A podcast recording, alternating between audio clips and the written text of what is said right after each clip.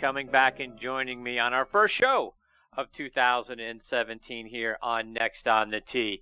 We are brought to you today by the great folks over at the French Lick Resort, the Bobby Jones Company, Frogger Golf, and our friends at the Orange Whip Company as well, makers of the Orange Whip Trainer. And folks, if you haven't checked out the Orange Whip yet, and you're, and you're looking for a you know a great way to limber up before your round or improve your club head speed, then you need to go check out the Orange Whip. Right, pretty cold outside, right? You know, and there's no better way to loosen yourself up and get prepared for your round of golf or to just to keep your golf swing in tune than by swinging the orange whip. My father, 73 years old, plays five days a week, right? Using the orange whip to loosen up before his rounds. It's improving my club head speed. Take a look at what a great training aid that it is. And I wouldn't say it if I wasn't using it, folks. Please go online to see for yourself at orangewhiptrainer.com. And please also, while you're online, check out our friends at the Bobby Jones Company and their great winter apparel. Go to bobbyjones.com to check out, you know, their great styles and their super soft sweaters and shirts.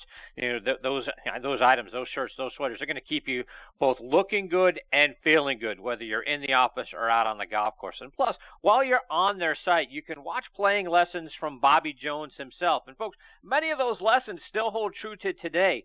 So go to BobbyJones.com to see for yourself how great their apparel is and how great those lessons from Mr. Jones still are. I'm your host, Chris Mascaro, and this morning I'm excited to start off the new year with you with two really great guests. First up with me today is going to be Jon Decker. Jon worked at the Golf Academy at the Grand Cypress Resort for over 20 years. He was also the director of instruction at New Albany Country Club up in New Albany, Ohio for nearly 10 years. He's written a wonderful new book titled Golf is My Life. So we'll talk about that and we'll take sort of take a walk through Jon's life when he joins me here in just a few moments. Following Jon, I'll get a return visit from the voice of golf, Peter Kessler. I'll get uh, Peter's thoughts, you know, for the 2017 golf season. We'll see what he thinks that we should expect from Tiger Woods this golf season, what we should expect from Jordan Spieth when he makes his return to the Masters in a few months. Plus, you know, memories from some of uh, his legendary interviews, particularly a conversation that he had with Gary Player. We'll do that and a whole lot more with Peter when he joins me a little bit later on in this half hour. So we're going to have a lot of fun this morning. There's going to be a lot of really good information, two really great guests. I'm so glad that you're here to take the journey with me over the next hour or so. And like I mentioned a moment ago, we are sponsored by the French Lick Resort, which is an absolutely spectacular place, folks. Their Pete Dye and Donald Ross designed courses were ranked number one and number two in the state of Indiana by Golf Week. It was the site of uh, the 2015 Senior PGA Championship. They recently hosted the LPGA Legends Championship. Go to FrenchLick.com to see for yourself how great a place it is and to book your stay. And every week here on Next on the Tee, we like to kick off the show by saluting the brave men and women that are serving in every branch of our military who are tuning in around the world on the Armed Forces Radio Network. We want to thank all of you for the daily sacrifices that you and your families are making to protect our freedoms and our liberties. We also want to thank our veterans for all that you and your families have done for us through the years. It's through your strength and your efforts that our way of life continues to be possible. Folks, let me ask you if you happen to see a member of our military when you're out and about in your daily lives, wherever you might be grocery store, airport, restaurant please stop for a moment and go tell them thank you. Those folks are our true heroes. Our sincere thanks as well to Sean Cruz and all the great folks over at the Armed Forces Radio Network. It is such an honor for us to know that our show, Next on the Tee, is a part of your network. You can find our show by going to armedforcesradionetwork.org. And also want to continue to remind our veterans out there, please keep checking globalvoiceforveterans.org. What a great site with news and articles and a wealth of information that is specifically geared towards our veterans out there. I'm sure you're going to continue to find it interesting and beneficial to you. That's globalvoiceforveterans.org.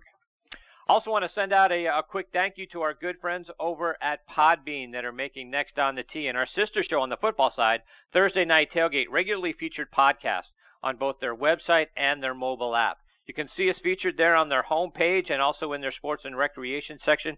We appreciate you guys so much for what you're doing to promote our shows. It means a great deal to us. If you happen to be listening to the show as a podcast, we hope you're doing it on the Podbean app. On their app, you can get instant updates every time we publish a new episode. It's free. It has a lot of great features on it, their site that is. You know, you can easily discover, listen, and even publish a podcast yourself.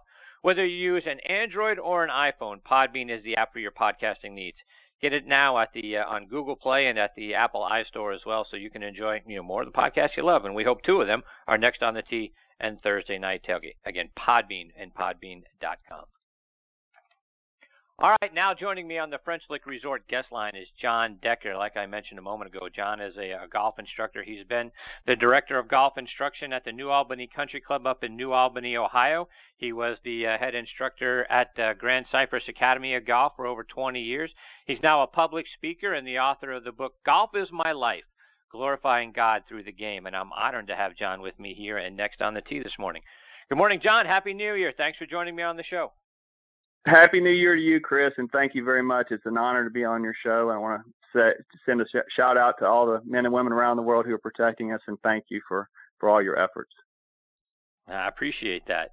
And you know, first of all, Jon, you know, I want to wish you a happy birthday a few days early. Your birthday being next Thursday. I hope you have something exciting on tap to celebrate your birthday. A milestone year for you.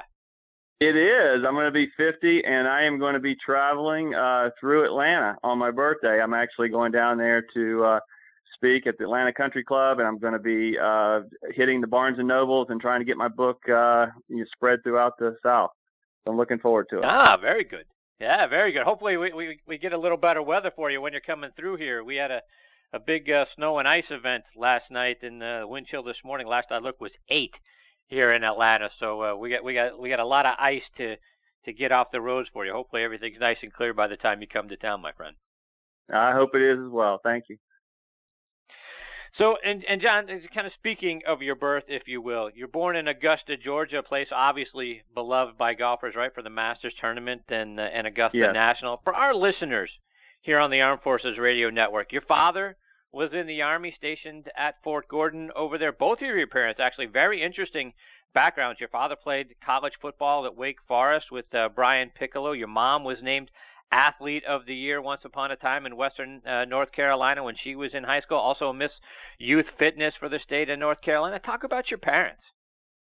Well, I have wonderful parents. Uh, God has blessed me with two fantastic parents, and and um, they instilled work ethic into me. They taught me um, the difference, obviously, between right and wrong. I was raised in the United Methodist Church, um, and education was very important. Um, I was much more of an athlete, never really uh, wanted to go into writing or reading. I wanted to play sports, but I, I am so blessed to have the parents uh, that, that have raised me, and and really, um, I think a lot of the um, what you'll read in the book, um, and a lot of the comments I've gotten from people who've read the book, um, is what great parents I do have, and and uh, that's something that I hope the readers will take from this book.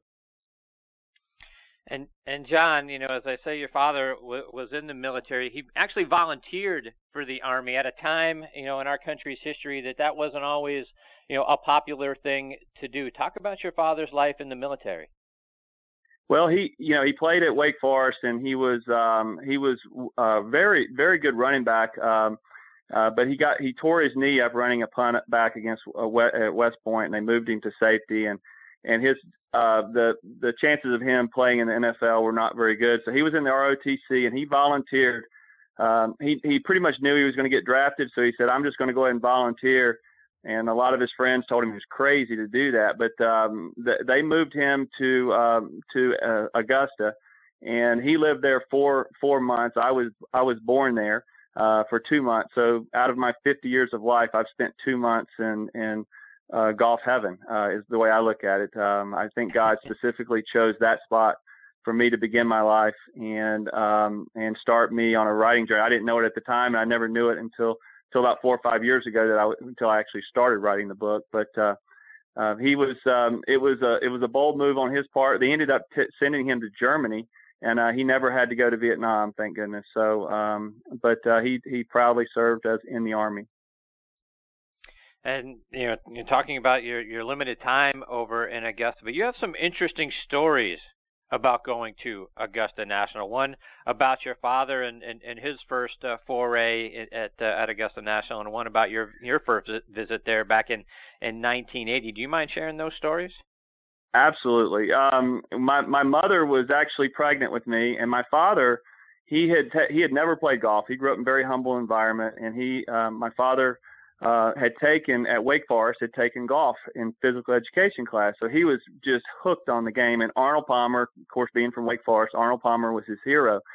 And so when he got to Augusta, he's like, I'm going to go see this golf course named Augusta National. So he in his his brand new uh, 67 Falcon drove right through the gate and did not even stop. Uh, the security guards, you know, they're checking and he drove right through the gate, was going to just drive up Magnolia Lane. And, and uh, immediately they started blowing whistles. Dad said that all these people started jumping out of the bushes and coming around and uh, basically stopped, uh, you know, stopped him. And, and, and dad said, well, I just want to go to the pro shop. He thought he could just buy a hat or something like that. And they and the guy kept saying, "Back that thing out of here, buddy." And he said, "Well," he said, "I just want to go to the pro shop." He said, "Back that thing out of here, buddy." So basically, um, I, have I've always said I was the first fetus to ever get kicked out of uh, Augusta National. So hopefully one day I'll get a chance to play there. yeah, but yeah, uh, no but doubt. later on uh, in 1980, I went uh, with my brother Michael. Uh, my hero was Jack Nicklaus, and um, so we went to. Uh, my uncle Louis t- took us to Augusta National and, and for the practice round, and we drove there and and the whole time I was so excited to see Jack Nicklaus. And um, it was just a wonderful experience. I mean, I truly, truly um, fell in love with professional golf. And my dream to be a PGA Tour player started when I walked on those hallowed grounds. My first autograph was from Bill Kratzert, who actually took uh, a class from my Uncle Louis, who taught at the University of Georgia, taught, taught economics there. And uh, Bill Kratzert was was one of his students, and he came over to my uncle and gave us an autograph, my brother and I, Michael.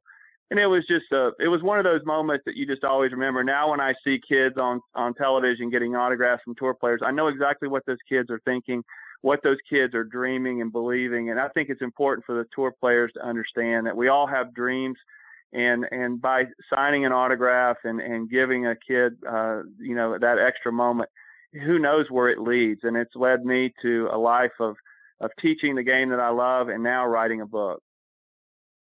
And Jon, it's it's interesting that you know, obviously, with your father being a Wake Forest alum, it, it certainly makes sense that you know Arnold Palmer would be his hero. You know, you mentioned you know growing up being a, a Jack Nicklaus fan, so obviously the rivalry back right between the two of those guys throughout exactly. the course of their career, like house divided. How did that happen? How did how did your father you know, idolize Arnold Palmer, but you and I, I believe I read you and your brother were both Jack Nicklaus fans.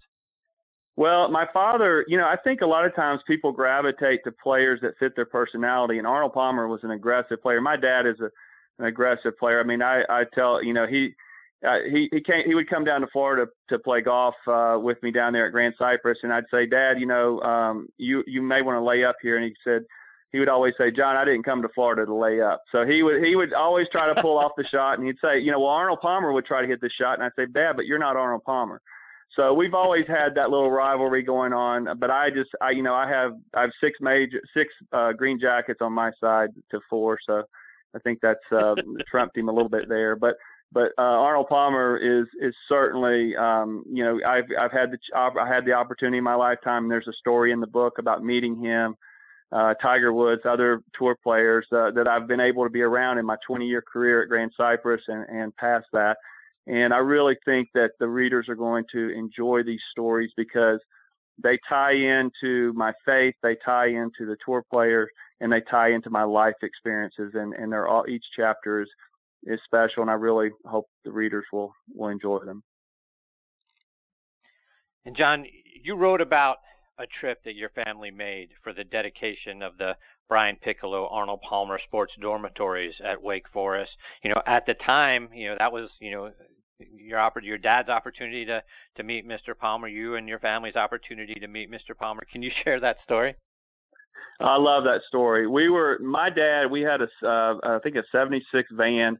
You know, you just imagine this van loaded with the entire family. My brothers, I have two brothers, my grandparents, my mom and dad, and we are just all excited. We're driving from Black Mountain to Winston Salem, which is a two-hour drive.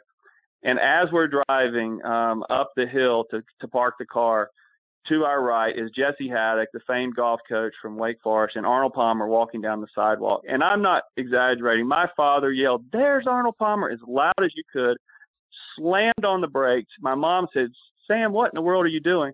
Puts the car in park, gets out of the car. Cars are behind us, completely comes to a stop.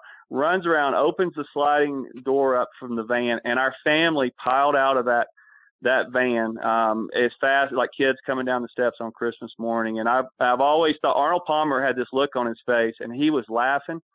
And I honestly think for a moment that he he thought that he was getting that terrorists were were going to kidnap him or something because of the way we piled out of that van. And and we stood there, and and I and I was so embarrassed. I was red, and my, and I'm sitting there. I'm like 14 or 15, and I'm shaking Arnold Palmer's hand, and he's just squeezing my hand. And he looked at me and gave me a wink, and he it, it was his way of letting me know I think this is hilarious.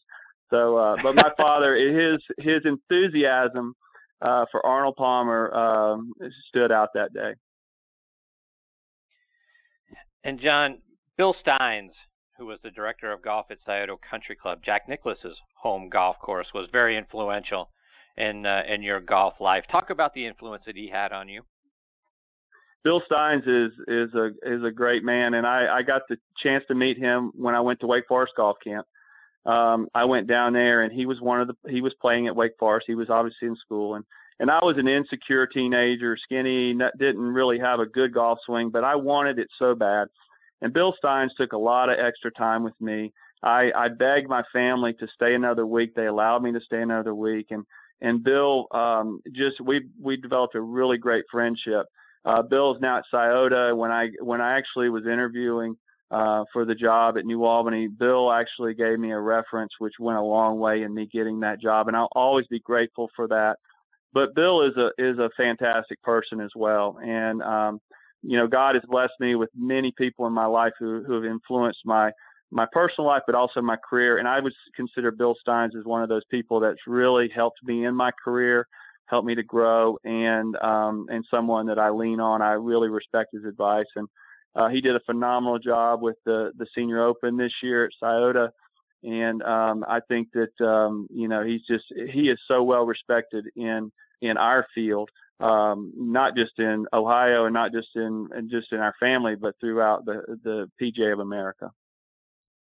And you know, to that point, Jon, you know, you you've talked about you know growing up as a as a fan of Mr. Nicklaus, having you know having Bill Stein and you know the folks over at Scioto Country Club, you know, being an influential piece of your life. You sort of you know cross paths, if you will, with with Mr. Nicklaus several times, and you know the piece of you know Augusta National, all these things in and around his life. You ever get a chance to meet him and talk to him? I, I've, you know, it, it was funny because when I was in the pro shop at New Albany, Jack, Jack Nicklaus came in with his, with just an entourage of people. They wanted to see because he he built, uh, he designed the New Albany Country Club's golf course, which is about 20, 25 minutes from from uh, from uh, Muirfield. And um, he walked in the pro shop, and I literally, and this, keep in mind, this is about five years ago. I literally was tongue tied. I could not say a word. I, I, I just had this panic uh, uh, feeling because I was just so nervous to be around him because um, I used to sit there and watch Jack Nicklaus's uh, 86 Masters tape. I think I've watched that a hundred times and just dreaming about playing Augusta, dreaming about um, just my idol and watching him him play the game and and how he he did play the game. He played it first with his mind and then he had phenomenal uh, golf swing, had phenomenal uh, strength and athletic ability. He had the total package, and he's, in my opinion, until someone gets uh, more than 18 majors, uh, he's number one on my list. So, but um, um, yeah. you know, it's just a. It, it, I didn't. I have not. I have not gotten a chance to uh, to actually talk to him face to face, and that would be a dream. Jon, you, you would ultimately choose to attend East Carolina. Curious, you know, with your father being a, a Wake Forest alum, you know, you, I think you had some other schools potentially interested in you, like at North Carolina. Why did you, why East Carolina? Well, um, you know, when I was uh, in high school, I, my senior year, I won uh, the Western North Carolina sectional tournament, which was a big deal for me. I was an I was a, a hardworking kid. Uh, but I was an overachiever. I was not the kid that everyone looked at and goes, "This guy's, you know, a world beater." And I had some smaller schools in the western part of the state, and also down at Methodist College, and they were they were sending me stuff every day. And and um, and East Carolina had contacted me, and the only way I was going to play at Carolina was I was, I was going to have to walk on. Uh, Jesse Haddock, uh, who um, he sent me a letter and in fact, I put the copy of the letter in my book. Um, Jesse sent me a, a, a, letter congratulating me, but I wasn't good enough to play. I mean, me playing at, at Wake Forest, I just wasn't at, at that caliber and I I did not do well my senior year in the state tournament, um, and so I knew that playing at Carolina would have would be a long shot at best. East Carolina had a much better opportunity, and I believe if you're going to go to college and you want to play golf, you need to go somewhere where you're going to play or you can play. And I had a chance to play. I did not make the team, and that's a chapter in my book was the most difficult chapter for me to write uh, is called failure, and it's very difficult to express to the world things that you failed at uh, because I held that inside for a long time. But it ultimately was one of the greatest gifts that, that God ever uh, had happen in my life because by failing and not making the golf team, it drove me to be an instructor. I wanted to improve my swing technique. When I went down to Grand Cypress, I was around Phil Rodgers and I was around Fred Griffin and I was around the best teaching instructors in the country, in my opinion. And I learned the golf swing. I revamped. I re. I totally retooled my golf swing at 25, and I and developed a much better golf swing and played on the mini tours and, and went that route. But teaching is uh, my first love, and, and will always be what I'll hang my hat on. And and um, so it just uh, it's been a it's been a, a unique journey. Um, and it's funny how when one door closes, another door will open right up. Mm-hmm. And Jon, in 1992, you wrote about you know you were struggling a bit in your life, and in April of that year, you went to a golf tournament. You followed Payne Stewart, and then your life sort of took a turn. Talk about what changed things for you. Well, that is my favorite chapter in the book. It's called Coincidence. It's chapter 10 and uh, Fred Griffin actually wrote the the foreword. I have forewords for each uh, for many of the chapters in the book. And Fred Griffin, a top 100 teacher, and who a man who I really respect, and and a strong Christian, strong instructor, very good eye. Um, I was there, um, and I did. I was like, no matter what I did in life, it wouldn't work, and I couldn't get my job. I could. I didn't know what I wanted to do with my career. I was right out of college and I took the greatest. Um, well, before that, I I went to Harbour Town. Uh, some friends gave me um, gave me uh, tickets to to the tournament, and I hadn't been to a PGA Tour event since I was a little boy. And I went there and I immediately saw Payne Stewart, and I always loved Payne Stewart. Uh, his golf swing, I loved the way he dressed. I loved everything about the way he he acted, and I followed him for two days and after the second day, I went home and I sat in my room and I cried because I knew what I wasn't doing wasn't what God wanted me to do. I knew God wanted me to go back into golf. He wanted me to pursue a career in golf. And I picked up and I took I had five hundred dollars in my car and that and just some clothes and a couple odd dishes and things like that. And I moved from Hilton Head, South Carolina down to Orlando, Florida, and I slept on a floor for three months uh, until I find with no job, nothing. And I got the job at Grand Cypress. And when I was at Grand Cypress, after about a week or so, uh, Fred uh, said he said Payne Stewart's coming in to take some lessons, and I got a chance, an opportunity to see Payne Stewart. And Payne, you know, Payne was a guy that I was around for years. Uh, he would talk to me very little, but he would talk to me enough to where he knew who I was. And the last time I ever saw him alive, he he pointed at me, he winked, and um, that was it. And um, I never saw him again alive. And and but he, I believe, uh, eh, you know, you have different people like Bill Stines is someone who structurally put me in Columbus, Ohio. Payne Stewart, he was more of like a spiritual beacon. He guided me back to where he God used him to guide me to teaching the game of golf. And and I will uh, years later, I got an opportunity to to talk to Payne Stewart's son and I thanked him. I said, "Your dad is the reason why I'm teaching golf." So uh, I'll always that's my favorite story in the book. I'm talking with Jon Decker, golf instructor and the author of Golf is My Life, glorifying God through the game. And Jon, just a, a couple of more before we let you go, right? Sure. I have to imagine that you came across. You talk about Payne Stewart, but some other great players, celebrities during your 20 years at the Grand Cypress. Who were some of the other people that you had an opportunity to meet and talk about the game of golf with? I got to spend three days with Seve Ballesteros. I got to watch Paul Azinger take a lesson from Phil Rodgers.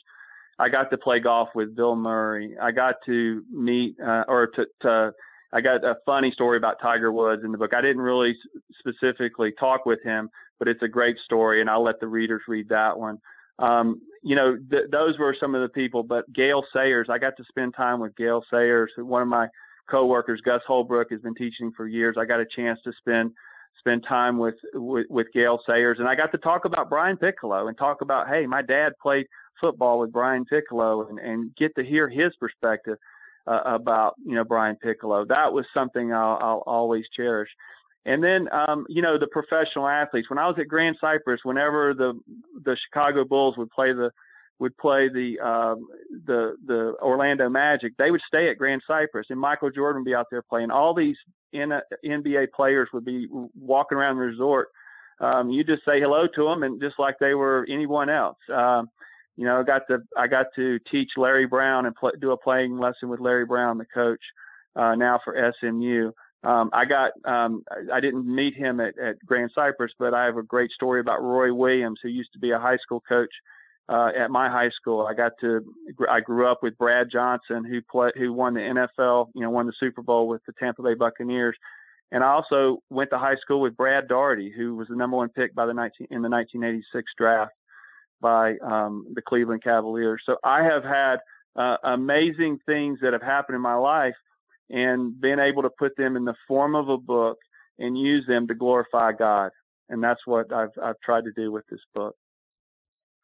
So all of that, you know, kind of leads to, you know, Jon, you talk about, you know, the inspirations throughout your life and the and the things that you you, you know God had a plan for you and, and and those sorts of things that led you through you know your journey so far in life. So that leads you to this book. What inspired you to actually write the book? I never wanted to write a book until I became a teacher. And when I was teaching, I had these stories that started forming in my mind, and I could not stop them. And I thought, after 10 years, I told my boss, I told Fred down there, I said, Fred Griffin, I said, Fred, I think God wants me to write a book. I said, I can't stop these stories. They keep piling up in my head, and they won't go away. And I had Augusta in my head for 20 years. Some of my stories would form in five minutes. One of them formed in a in the shower. I've got a great story. You know, I know this Armed Force Network, but um, Nathan Kars from Nathan B. Kars, who died in Afghanistan in the Army. I've got a great story in the book about him and, and the relationship I have with his best friend Corey Luke, was, who's the head golf professional at New Albany Country Club. So it, it when when these stories started started uh, forming in my head, I always thought, well, you know what will happen is I'll have a player who will make it on the tour, and I'll be a famous instructor, and I'll write my book then.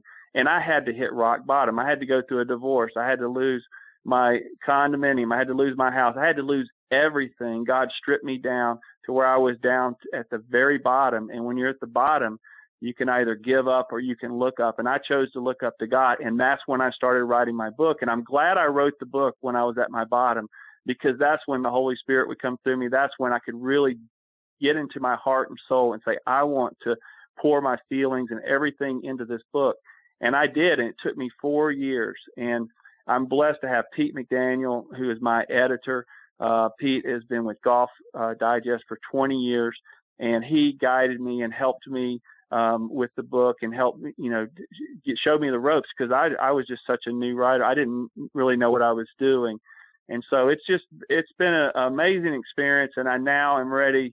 I'm excited about the, the things that really come natural to me are the marketing and getting out and selling the book and speaking about the book. Those things came, come naturally to me. But writing the book, I was very insecure because I'd never done anything like that, never dreamt of doing it. But sometimes God will ask ordinary people to do extraordinary things, and that's what I feel like He's done with me.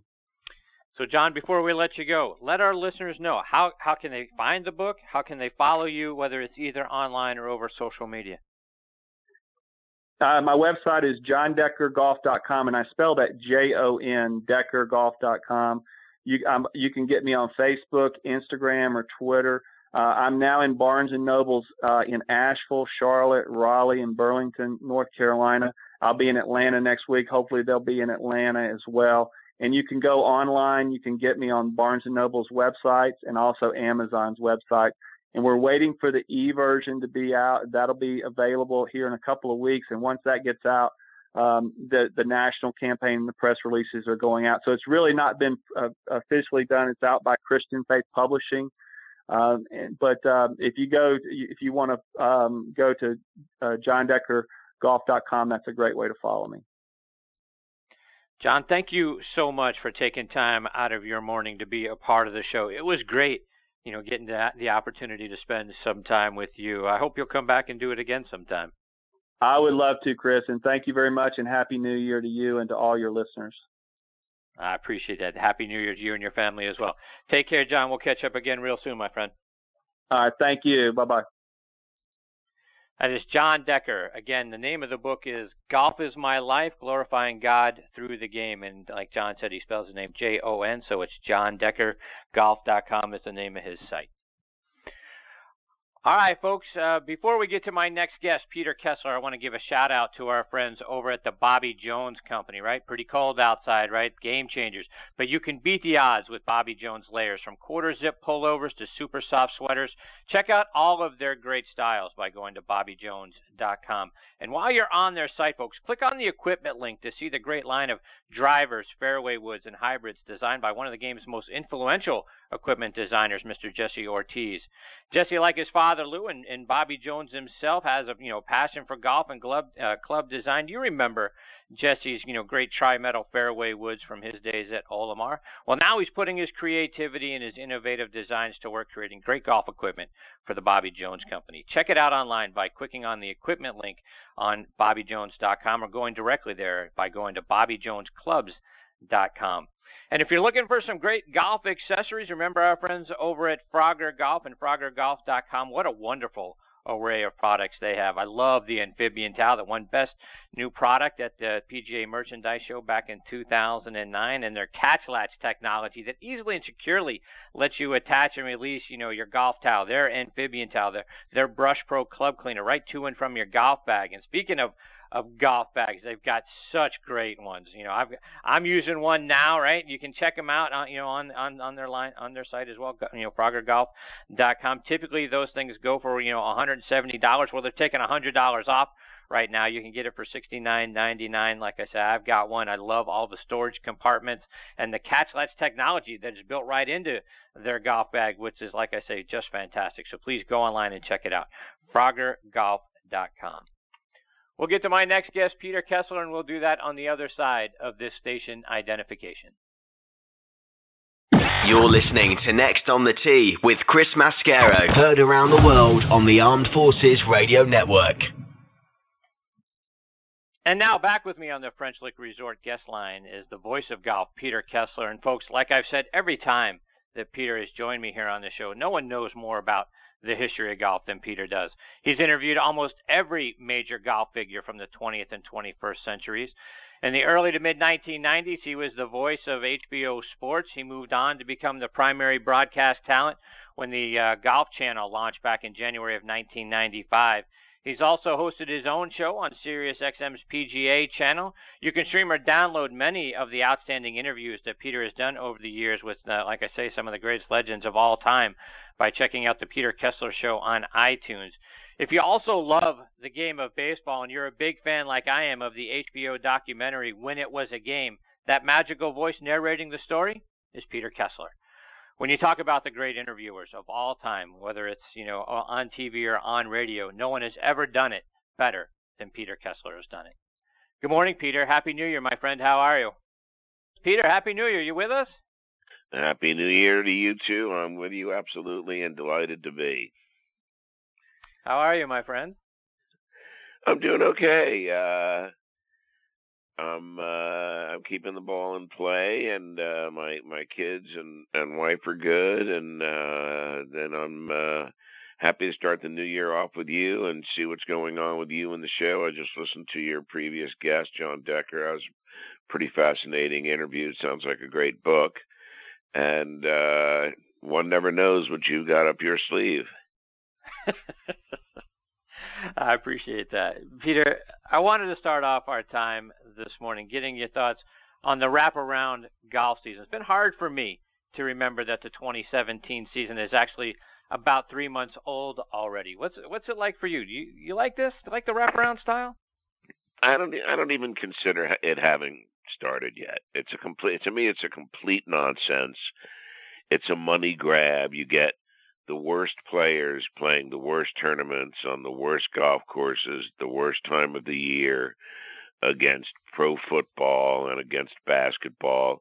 It just doesn't make any sense. It's a pure money grab. That's all that this is about. This has nothing to do with showcasing the product and showcasing its best players. This is like having you know the, the, worst teams in the NBA having a three month head start on the rest of the season and hoping people will watch even though the players aren't as good and the events aren't as good and therefore the golf isn't as good and the whole thing is far less interesting. No, I I I, I find it uh more than annoying. It's so obvious as to what it is, just looking for more ways to create revenue to end the season on a Sunday and two two two Thursdays later, you pick the thing up again and call it a new year.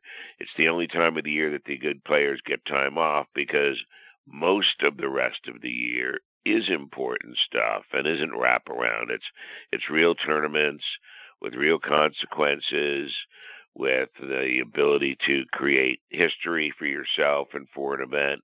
The wraparound season is a complete non-event, and I don't I don't know anybody who watches I don't know anybody who plays golf on Saturday morning and says, gee, I've got to get back home and watch the tournament this afternoon. I've never heard anybody discuss a fall event like ever.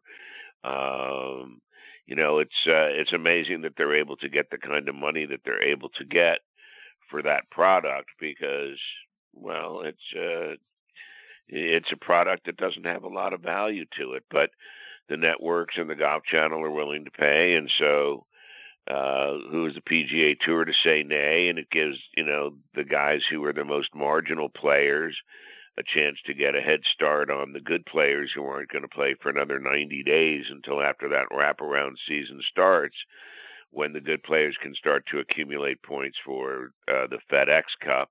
And you've got a bunch of guys who've already got a 90 day leg up, and therefore you're going to get you know, some surprising names, some guys who might play good for those three months, and then you may not hear from them again for the next nine months, but then all of a sudden it's Ryder Cup time or President's Cup time, and they've earned enough st- stuff in that uh, in that shoulder season to be able to uh, allowed to be called competitive with the better players on tour. So I I think uh, I think it's too bad for the golf fan, and it it doesn't give you a chance to to whet your appetite. You know, taking two weeks off in October is not exactly taking time off. You know, it used to be the case that players like you know Bobby Jones, you know, who who was a career amateur who didn't have to play in events to earn money. He would play golf basically from April through September, and that would be the end of it. And he'd put his clubs away, and in the spring he would take his clubs out again, and they would play and the key events then are the same as the key events now and then you know slowly over time as professionals made their way into the game and and and they needed to be able to make money to be able to remain a professional in the game that the landscape started to change but you know the the wraparound season is the height of a money grab i uh it doesn't give you a chance to ever say gee, I'm looking forward to golf starting again. It starts two weeks later, and then some guy you never heard of is leading the tournament, and some guys and there's people are shooting some crazy low scores because the courses are easier, and they put the pins in the middle of the green so that there's more birdies, so it looks like the better players are playing because the scores look better. It's a it's a semi scam.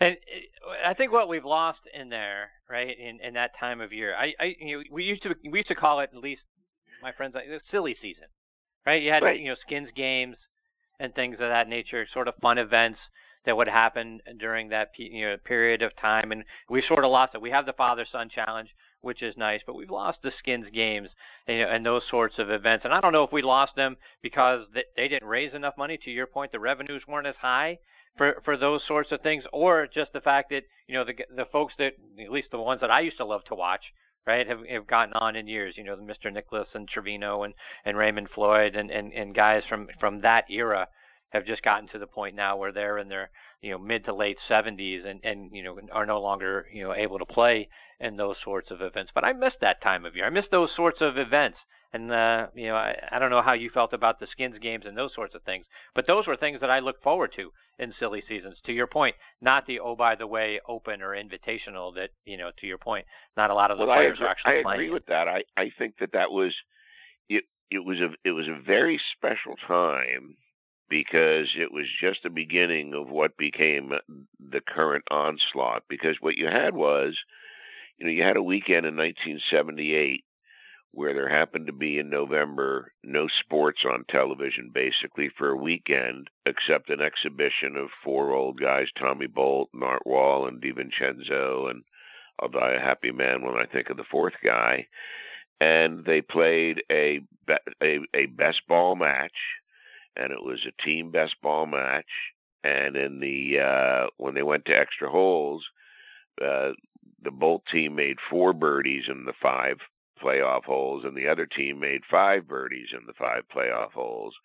And these guys were all at that time in, in, in their very least in their 60s, but it was really, really popular, and they happened to have gotten the only sports audience that there was on that particular weekend.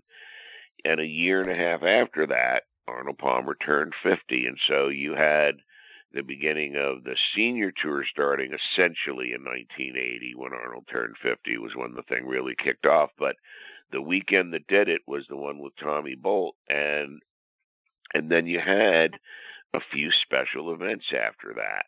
You know, then you then you did then you did have the Skins game, which I think started in '83, um, and uh, you know, and you, you had Watson and you had Palmer and you had Nicklaus and you had Player, I think, played in the first one, you know, and Gary Player and Tom Watson got into a fight because Gary, uh, Tom Watson accused Gary Player of cheating on one of the holes on the back nine, of moving a, a growing and fixed piece of uh, grass and accused him of snipping the grass off to make the shot easier. And they went into the bushes and they had a big argument. And Watson said, I'm not going to take this anymore. And, you know, and then you had a situation where Trevino made a hole in one on the 17th hole one year.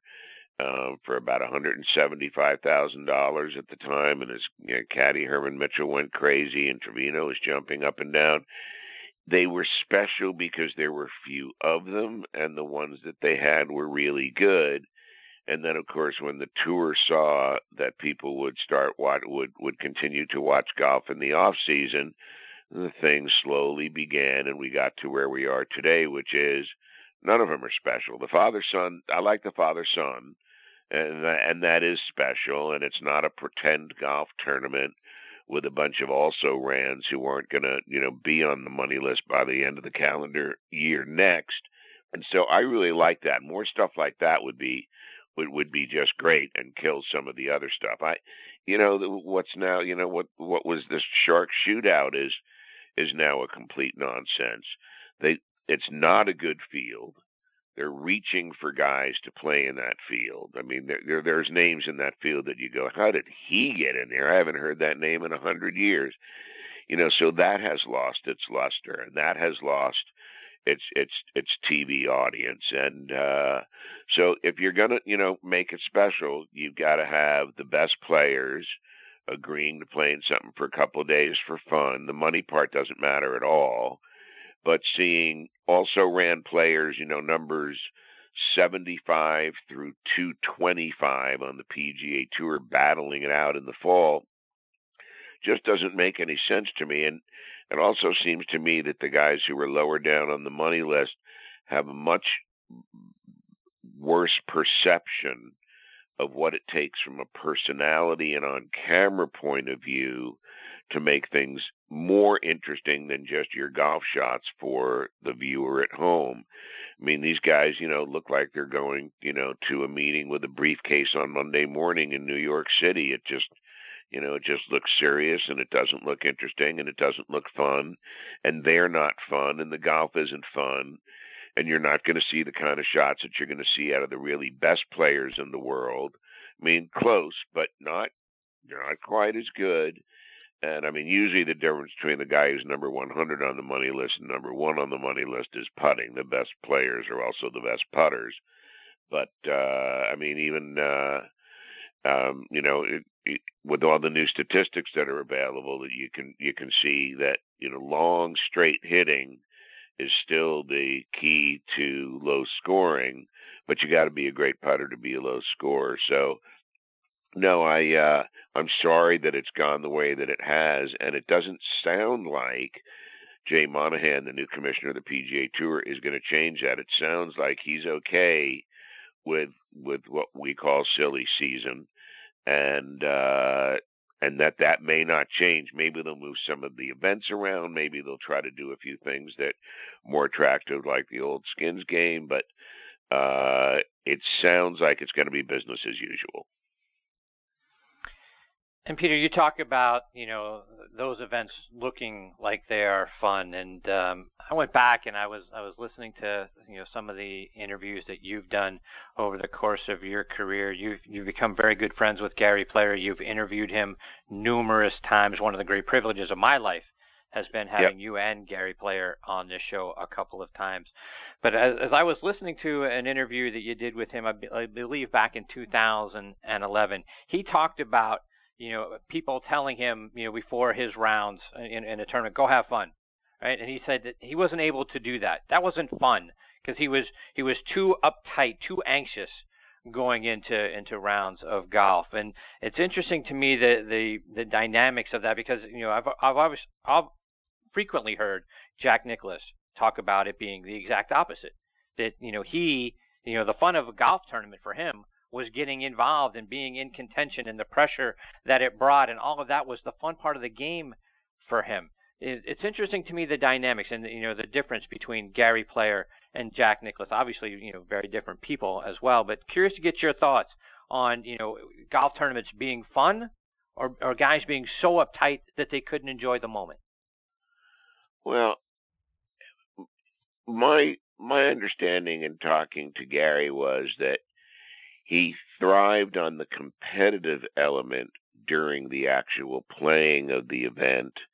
And the fun part was the enjoyment of looking back on what you had done competitively, that you weren't actively having fun as you were playing golf. And that's probably true for just about all of them. It's you know, fun is fun's a tricky word uh, because it implies a, a little bit of a lack of seriousness, which of course is not the case in, in big leagues of golf. And I think you know with with Jack's comment too, I think the I think the thrill for Jack was being in the situation and then seeing if you could handle the situation and then looking back on it also and saying, gee, that was great fun. I think they're closer I think it's just the words that we use imply that you know that that that player was never having a good time and he was always gritting his teeth. Um, you know, he was a showman, and you know if he hold the chip, he would throw his hat down or raise his arms in the air, or you know he he he was a pretty savvy on camera guy, but you know th- there was no you know hi hi Mary hi Joe in the in the crowd behind the ropes and and that kind of kidding around that Fuzzy Zoeller used to use or that Lee Trevino used to use just to kind of keep himself relaxed and distracted from the next shot until he had to actually play the next shot. And even Nicklaus said that, you know, in between shots, he wasn't really thinking about the next shot. He would let his mind wander and he would go to wherever it went. And then when it was time to focus in on a shot, well, then he would go ahead and concentrate on what that shot required. And he would then go to the movies and he would go to the movies backwards. He would see a mental picture of the ball hitting the ground and then rolling towards the cup. Then he would see a movie of the shot flying through the air and then landing where he see, saw it land in his mind's eye and rolling towards the cup. And then the third movie that he would see would be the one where he made the swing that produced the shot that produced where the ball landed on the ground and rolled towards the hole. So he, he had a process that he would follow on every single shot. and he said he did it every time he ever hit a shot, whether it was in practice or was in play or was in the Masters, you know, or in one of the games with the guys on the weekends in, in the fall. That he always went through the same routine, and that competition was fun for him. But I think it was the active competition that was the thing, and that happened to turn out to be fun for him to do. Golf was his way of having a competitive outlet and and golf was Gary Player's only way of having a competitive outlet. And Jack knew as a young teenager he wanted to to to be an athlete. He wanted to to make his mark somewhere, and golf was the vehicle that he ultimately chose, and perhaps he chose the best one for himself. Gary Player had fewer options in terms of number of sports to play, um, but you know, he he of course, you know, found that he had everything ultimately, especially after he started lifting weights in the early 60s, that he needed to play with with Jack and with Arnie. And there's no doubt that that was fun for him, but I get it. It's work and then you enjoy the work because gee, now we can look back on it and isn't it fun? But I think their competitiveness was very, very similar in that way. I remember Gary telling me a story. They were playing. He was playing with Jack at Carnoustie, where the year that he won there, and they got to around the 12th or 13th hole, and the thing was very tight, and it was a really hard golf course, and uh, and player looked over at Nicklaus with whom he was playing, and said, "What are you doing to me?" Jack said, "What are you doing? What am I doing to you? What are you doing to me?" You know, and you know, and you have to take that in the best athletic sportsman sort of vein that you know they're both trying to beat each other's brains out realized it but were able to humanize it enough to be able to say well you knock it off i'm trying to win a golf tournament here. So that part had that part had to be fun and there's no question that it had to be fun when player would find himself beating those guys. I mean he had some pretty heroic celebrations that certainly would be characterized by me as fun during the event. But sure, it's a major and it's serious, and you take it seriously. But he, it wasn't life or death either. It just appeared that way sometimes. Peter, looking back over over your broadcasting career, was there someone you really had a great time interviewing? Someone who made you smile or laugh so much that when the interview was over, your cheeks hurt?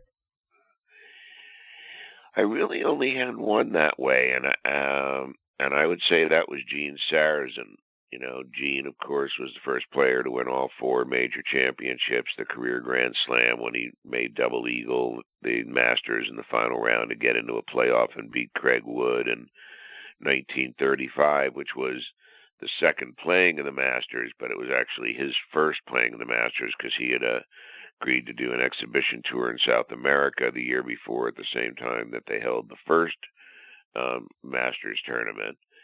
And, you know, he kind of invented the sand wedge and he kind of didn't. And we used to argue about that. And I used to say to him, the club that you invented in 1932, I said, Bobby Jones used at the British Open in 1930. So how could he have had it two years earlier than when you invented it? And he said, well, that wasn't the same club, and that one was ultimately declared illegal, and the shape of it was this. And I said, yeah, but the, the I said, but the functionality was basically the same, which was to to to to to give a rolling bulge to the bottom of the club that would hit the the sand first and help glide the rest of the club through. And we used to have we used to have some fun chats about that. But he he was a really really interesting guy um, you know, did Shell's Wonderful World of Golf as an announcer. He was a farmer. He was a club maker.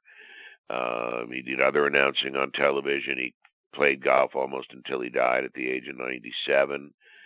And uh, we did an interview at Chateau Elan, the resort north of Atlanta, in 97 when he was 95. And no matter what I raised, and I didn't tell him anything I was going to ask him, he gave me the most unbelievable answers to all kinds of stuff. You know, and and some stuff he even volunteered. He said, you know, when I lived in Harrison, New York, which is about a 45 minute train ride north of New York City, he said, and I used to have to go into the city. He said, I would go in at a certain time. He said, because I knew on one of the station stops, Pelham, that the Ziegfeld Folly showgirls would be getting on the train around 2 o'clock in the afternoon to go into New York City for rehearsal and performance. And he said, so I used to try to take the right train so I would catch them. And he said, and there was this one blonde that he said wouldn't give me a tumble, wouldn't flirt with me, but I remembered the phrase, wouldn't give me a tumble. And he said that was that was in the mid 1920s. And he said, and then all of a sudden, 60 years later, he said, somebody walks up to me and says, There's a blonde woman who wants to see you.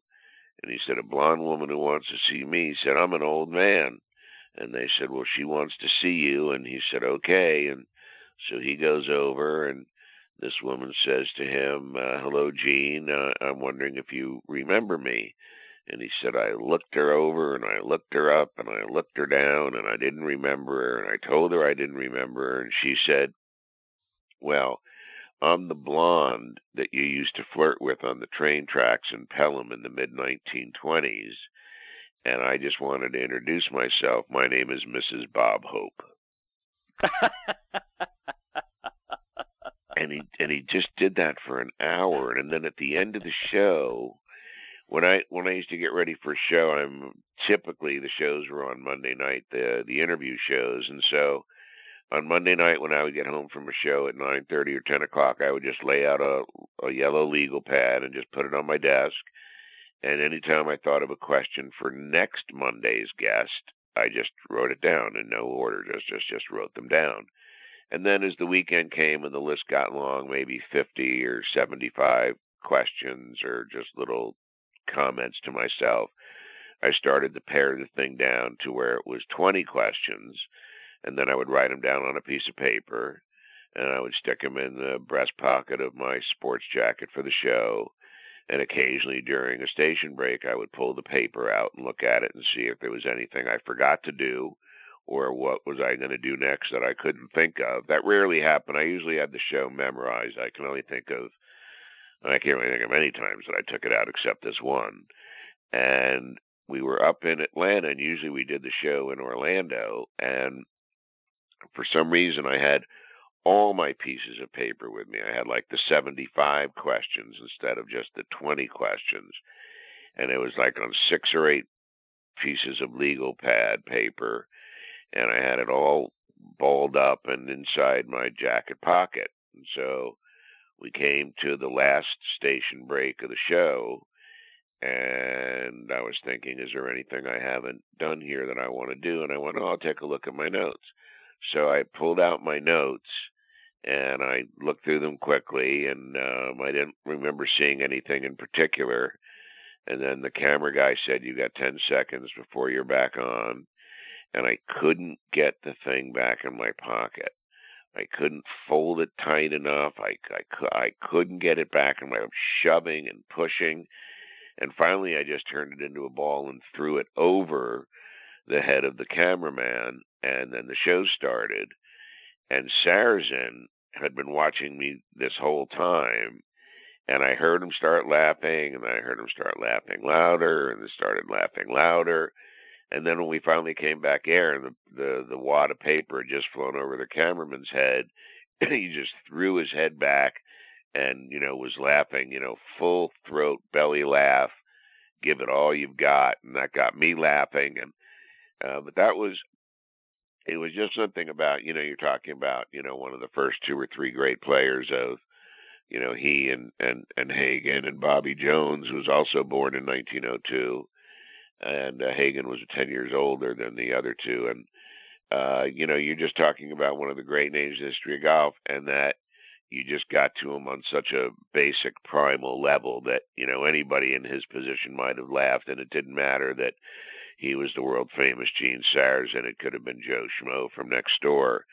So that that that particular moment made me laugh, but the whole show just lit me up because the things that he remembered and the things that he said and the shots that he described and you know, were in such incredible detail. And again, he's 95 at the time, and after the show, I talked to his family, and they said it was his best memory night maybe in 20 years, and that he had studied up and he had gotten ready. And a couple of years later, before the 99 Ryder Cup, about a month before I went up to do a thing in Boston, the thing had been played. That was, of course, the one at the Country Club with the great putt by Justin Leonard that would still be going if it hadn't hit the flagstick.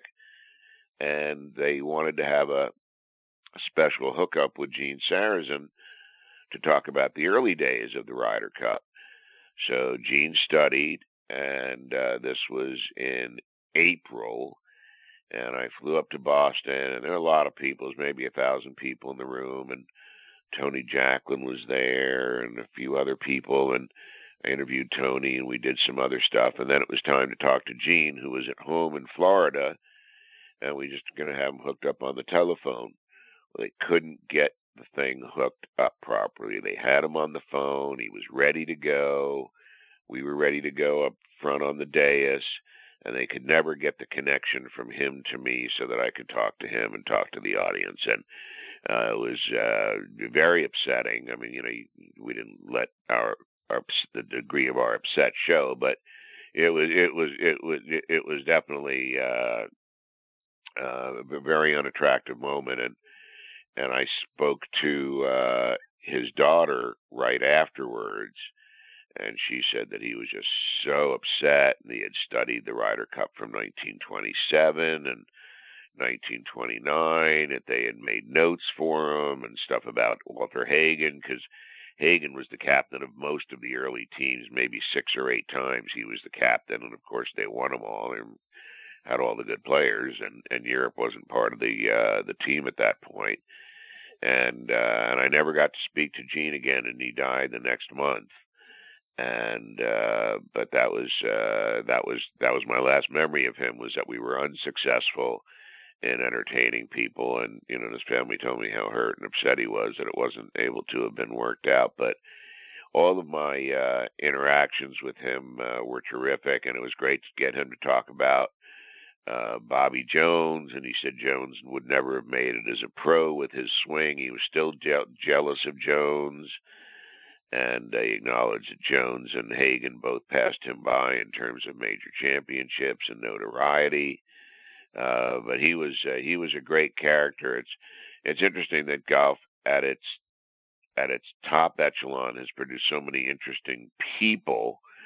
Um, in addition to their fascinating golf, I mean, you know, Ty, Ty Tiger's a, a great example. He's fascinating for unusual reasons in a lot of ways for the things that he doesn't say or the things that he says that are curious or the things that he says that you know are nonsense and you know when he abbreviates all those words and but it made him no less fascinating. I mean you know to watch tiger on television for example in between shots just standing around was great television just just watching him standing there holding the club or looking around or making little half practice swings. I mean, there was nothing more fascinating when he was playing his best than just watching him, or just like watching a, you know, a great great actor on the screen. You know, a lot of times you can't take your eyes off off the the the, the one that's making the bigger impression on you. Even if he or she isn't the one speaking at that particular moment, you're just looking at their reaction and so, uh, you know, we've been blessed in that we've had so many fascinating characters. I mean, Jack Nicklaus, you know, maybe the smartest, you know, of all of the great players and maybe the greatest of all of the great players. And that makes for a pretty winning combination. Peter, just a couple of more before we let you go. And speaking of Tiger Woods, wanted to get your expectations for Tiger this season. I don't know. It's a pretty close. It's a pretty close and tough call. I think the, the the good news is he appears to be playing golf without pain. You know, he played 72 holes. He made two or three very hard swings that, you know, only he swings that violently when when a club is swung as violently as as he can do it. And there were a couple of those swings, and they did not appear to cause any discomfort and he didn't appear to limp and he didn't grab his back and he didn't grab his wrist and he didn't flinch or wince so I was really encouraged that from a physical point of view, it looked like his body was prepared to play, in this case, four rounds of golf in a week, walking on consecutive days. You know, it has nothing to do with how, how well will it hold up over two months and what kind of stress can it or can it not take. But that was extremely encouraging that he was able to walk the course like all the other guys. It was also extremely encouraging that his good golf for those four days was as good as the golf of the guys who ended up being near the top of the leaderboard. That he was essentially able to hit the sh- the the professional golf shots that the best professionals can hit.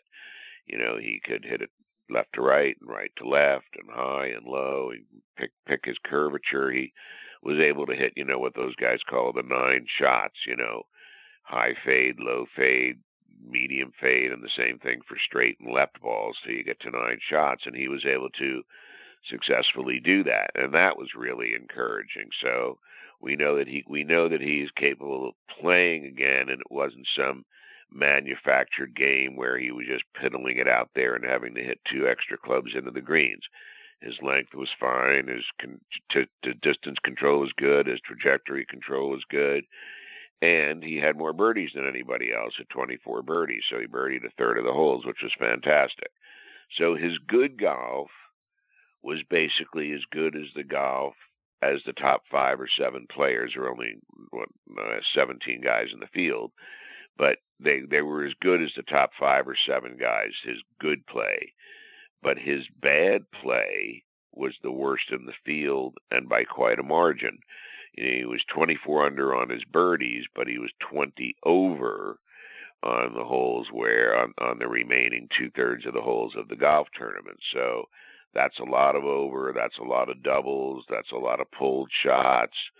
That's a couple of missed chips. It's a couple of bunker shots. His putting seemed to be pretty good actually, but you know that's a lot of mistakes to have to get off of your card, and everybody wants to blame it on, uh, well, he hasn't had the reps, he hasn't been playing, but I don't, I don't necessarily buy that. Either you're hitting it or you're not hitting it. I mean, Jack Nicklaus at the most played 15 times a year and he didn't like have to work his way into things. He was he'd come out and he'd be competitive in the first tournament he'd be competitive in the last tournament.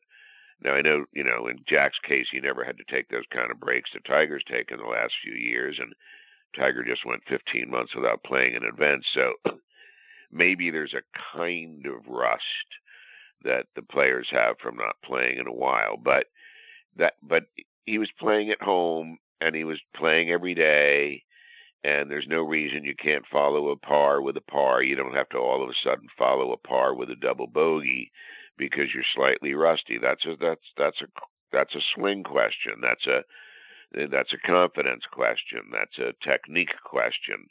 You know, and all, and those are the things that are going to have to be answered because his bad golf right now is much too bad, just based on one tournament. Now, remember, but it's much too bad to be able to say, oh, well, he's going to be a dominant player again this year and he's going to win major championships this year.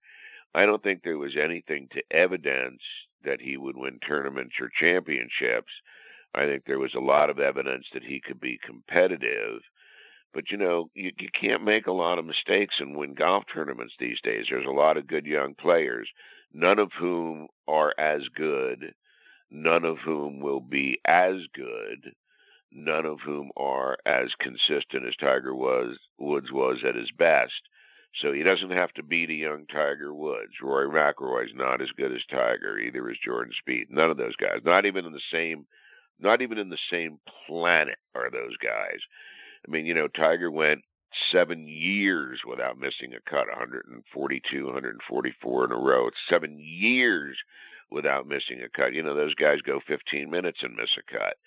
So, you know, comparing, you know, the Tiger that we knew to the one that we'd like to see again is a tough comparison. I mean, you know, it's it's been several years since he's played that kind of golf, and he's 41, and it looks like he wants. It looks like his desire is there. His body's in shape. He's got himself re- looking like he's healthy but I don't know if he can summon up the consistency that he once had. The thing that made Tiger, among others, greater than everybody else was he could do it every single week. He could do it every single week. He would show up. There was no, you know, that there's your 144, you know, no missed cuts in a row because he showed up every single week ready to play. Showed up every week ready to be competitive. You know, at one point in the you know, around 05 to 08, he won 45% of the tournaments that he played in. 45% of the tournaments that he played in, winning 9 out of 12.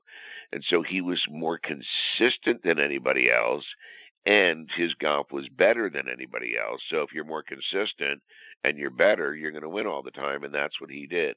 I don't expect that we'll ever see anything like that from him again. If he were to win a tournament this year, I would think it would be an, an amazing thing. I think making cuts would be an amazing thing. I just don't know that he can stitch together the things mentally that keep you from making the mistakes of being 20 over par on the holes where he didn't make birdies as he did a couple of weeks ago. Now maybe that's a little harsh because it was just the one tournament and we got to give him a break and let him come back and get used to the thing. But I don't think there's anything to get used to. Either he's going to play good or he's not going to play good. And his scores said, I'm not quite ready yet.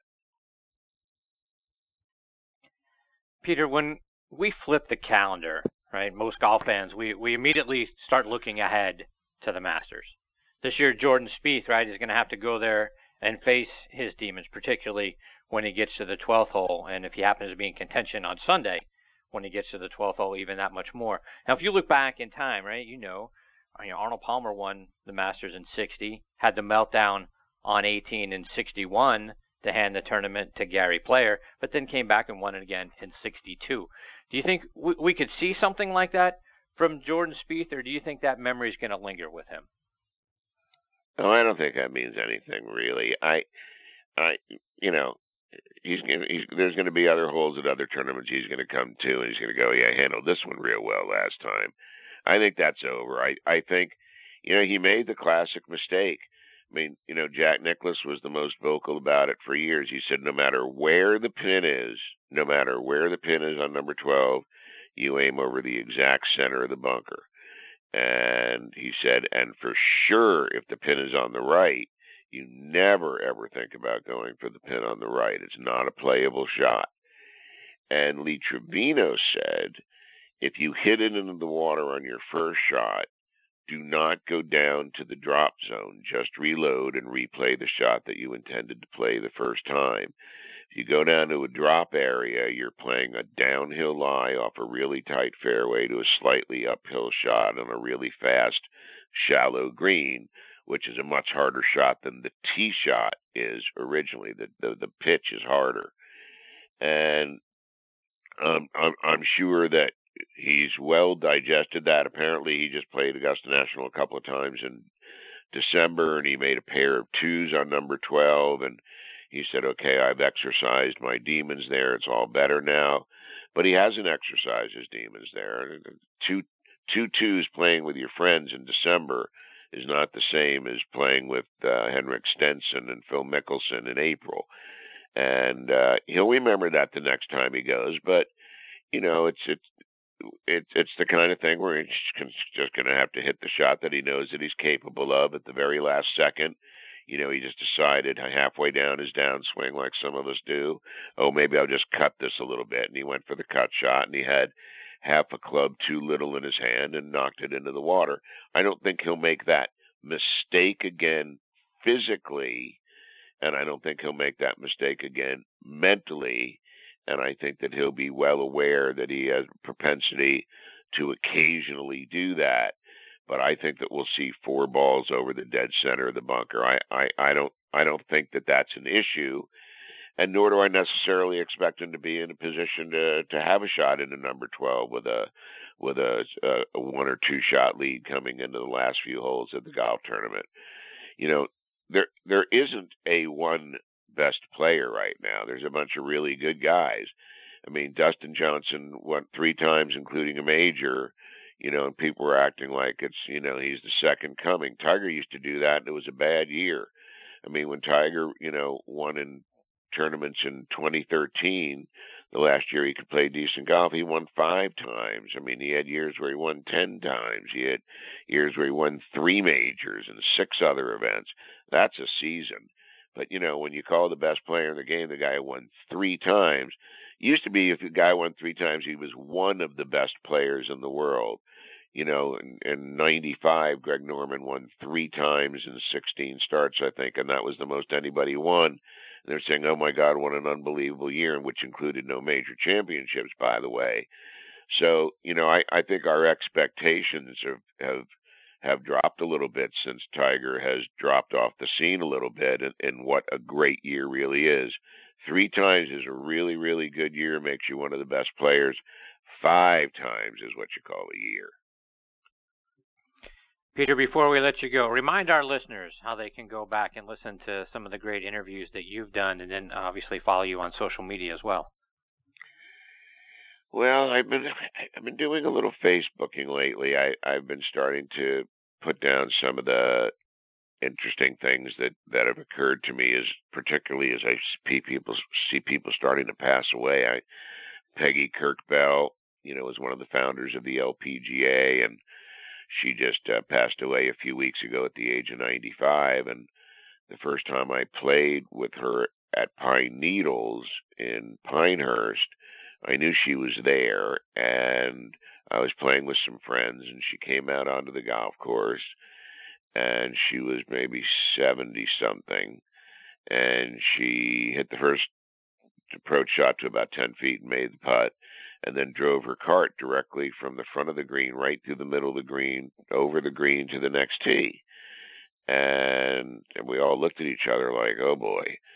So then the next hole, she makes a, an eagle by hitting a two wood. A two wood. I haven't seen a two wood in a long time. She had a two wood, and she hit a she hit a draw with a two wood to like ten feet. Makes the putt for eagle three. So now she's gone birdie eagles. Is like in the middle of the golf course gets in the cart in front of the in front of the green, drives right over the exact center of the green to the next tee. We go to the next hole. She hits it so close to the hole on her approach shot that we couldn't ask her to putt. I mean, there wasn't anything like six inches, seven inches, something like that. And uh, she picked up her ball, got in the cart, waved to say goodbye, started to drive over the center of the green again, stopped the cart, turned around, and said, Don't worry, fellas, I own the golf course and uh, so I'm trying to put some of those little remembrances down on Facebook lately, and uh, just just just keep communicating a little bit with the people who might have any interest in what I have to say. But um, uh, working on a couple of things. Perhaps the next time that we talk, I'll have a couple of things in action that might be interesting enough for us to kick around. But uh, nothing at the moment. Just uh, you know, really appreciate the opportunity to come on a show like yours and talk about stuff and have great memories uh, brought back to life. And uh, I've always appreciated your interest in me, and I appreciate your interest in in your audience and in the homework that you do. So it's always a great thrill to to, to be on with you, and I'm, and I'm very very appreciative. Well, I appreciate that very much, Peter. And I I posted on on our website nextonthetee.net five things that I was hoping we would see in, in the 2017 golf year. One was Jordan Spieth winning the Masters. The other was Phil. One of the others was Phil Mickelson getting back in the winner's circle. Hopefully, at a major. Dave Stockton getting into the World Golf Hall of Fame. Ben Wright getting the opportunity to broadcast one more major, and the, and the other thing was Peter Kessler returning to radio or TV. I really hope someone does the smart thing by getting you back, whether it's on radio or on TV, because uh, we need you. Thanks. Well, I, I happen to have seen that, and, I'm sure you saw that I I either commented or hit like, and uh, I was very appreciative of that. So thank you very much. That was a very sweet thing to do. Peter, there's there's no better way for me to spend a Saturday morning than to getting the privilege to listen to you share your stories and your insights. No matter how many times I get to do it, it's it's never enough. I can't thank you enough for continuing to be a part of the show. No one, like I say, no one has ever done it better or with more class than than than you have over the course of your career. Thank you so much for taking time out of your morning to uh, to be a part of the show again. Well, let's keep it going, buddy. You're the best. Thank you, Peter. Happy New Year to you and your family. I look forward to the next time I get the opportunity to have you on the show. Goes both ways, my friend. All good things. All right, I appreciate it, Peter. Take care. I'll catch up with you soon. That is Peter Kessler, the voice of golf, and uh, I mean it sincerely when I say it. And I've had, you know, the privilege of having Peter on the show a number of times, but no one has ever done it as well, better, and with more class. I'm not talking about interviewing or hosting a show than Peter Kessler has done it. I'm very grateful to Peter, and hopefully we get the opportunity to have him back on the show. And like he said, hopefully next time uh, someone has done, like I say, someone has done the right thing and the smart thing by giving Peter Kessler a mic, whether it's uh, on the radio or on television hopefully we get that news real soon. All right, folks, it is time for me to put a bow on this episode of Next on the Tee. But before we do, we'd like to continue to remind you about the great things that our friend Jim Estes, PGA Pro, right, and uh, his great folks have done over at the Salute Military Golf Association Here's a word from our friend Jim. The Salute Military Golf Association was created to provide rehabilitative golf experiences to the brave men and women who have been wounded while serving our country. Hi, I'm Jim Estes, PGA Golf Pro and co founder of the Salute Military Golf Association. With my adaptive golf program, we've successfully helped thousands of soldiers in their recovery, both mentally and physically. The SMGA has been providing family inclusive golf experiences across the country since 2007. To date, the SMGA has equipped more than a thousand warriors with properly fitted golf clubs and has extended its clinic series to more than eight chapter and affiliate locations across the U.S. If you are a wounded veteran interested in participating, or if you'd like to learn more about the Salute Military Golf Association and find a chapter closest to you, visit our website at smga.org. We've seen firsthand how impactful golf can be in aiding one's recovery. The Salute Military Golf Association, empowering wounded veterans one fairway at a time. Visit smga.org. That's smga.org. Yeah, Jim and his friends are doing so so great and so many great things there at the Salute Military Golf Association. I hope you'll go online and find out how you can get involved. And again, their site is smga.org. All right, everyone. My sincere thanks to uh, Jon Decker and Peter Kessler for making today's show so much fun for me to be a part of. I hope you enjoyed our time as well. Please uh, also check out our sister show, Thursday Night Tailgate, with me and my co-host Bob Lazari, our announcer Joe LaGenusa. You know that show airs live every Thursday night from 8, 10, 8 to 10 p.m. Eastern Time. You can stream it live on Blog Talk Radio and on the Armed Forces Radio Network as well. That show, like this one, also available as a free podcast on Podbean. Again, thanks to those folks for doing great things. If you're looking for a site, right, either online or a mobile app where you can stream the best in podcasting across all genres, please go check them out online, podbean.com. You can also find this show on Thursday Night Tailgate available to stream on iHeartRadio, Spreaker, TuneIn, Stitcher, Player.fm, SoundCloud. We are all over the net. On Thursday Night Tailgate, we are joined every single week by five NFL legends sharing their stories from their playing days and their insights into today's game as well. We also highlight two players doing great things in their communities in our segment, The Spotlight on the Positive. So I hope you'll check out that as well. Both shows available. You can find us on uh, on social uh, social media on Facebook. Right, we've got the show pages on uh, on Facebook. Please give us a like. That's important to us as well. You can find this show online. Our our website is nextonthetee.net or thursdaynighttailgate.com. So you can stream or download any of our archive episodes for free from either of those sites as well. Folks, thank you again for choosing to listen to the show. We know you got a lot of shows that, that are out there that you have the opportunity to stream. We are so appreciative that Next on the Tee is one of them. Until next week, hit them straight, my friends.